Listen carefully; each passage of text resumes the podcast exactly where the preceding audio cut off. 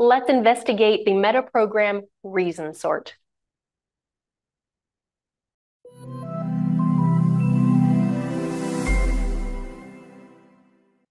Have you ever wondered, why do I do, or why do other people do what they do? We're going to be talking about the meta program or filter called the reason sort. The reason sort tells us the reason why someone does what they do. And generally speaking, contextually as well, we do something because either we want to or we have to. If we want to, this is known as the modal operator of possibility. And you will hear it in people's language. They'll say things like, I can, I want to, I desire. The modal operator of necessity is when we have to, we must, we should, we need. The modal operator of possibility and necessity come with us. And in different aspects of life might be a little bit different. There might be some things that you do because you can, you choose, you want to, and other things that you do because you have to. Now, a lot of times in the world, people are told you you should figure out modal operator of necessity. You should figure out what you want to do because then it'll be much, much easier. I have to say, I probably agree. However, if a person has in this aspect of life the modal operator of necessity that's a driving factor for them. Even if they want to do something, they might not because they don't have to.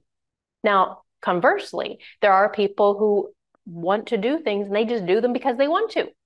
And other people who have to do things who they will not do those things because they want to have choice, which is that modal operator of possibility. So here I'm listening for how someone says it.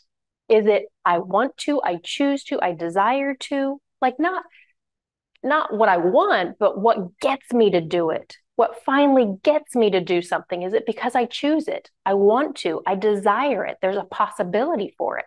Or is it truly I do those things because I have to? When do you do your bank reconciliation? Do you do it at the end of the month because you can and you want to get it done? Or do you do it before the taxes are due because you have to get that done? When do you clear out your emails? Do you do it at the beginning of the day or the end of the day because that's when you want to? That's when you choose to have time for it? Or do you let your inbox, like mine, have 20,000 emails in there and you don't have to clean them out because it's a chore to do so? And if somebody ever said you have to, you'd be like, well, well why would I need to do that? And you just collect them all, put them in another folder, voila, you got a clean inbox. Why this is important is because as I'm communicating with someone, if I find out in a work context or home context that in a specific aspect, someone is more likely to do something because they want to and can, I want to make sure my language matches that. So I can ask questions, you know, what would you like to choose to start on today in order for us to reach our goal?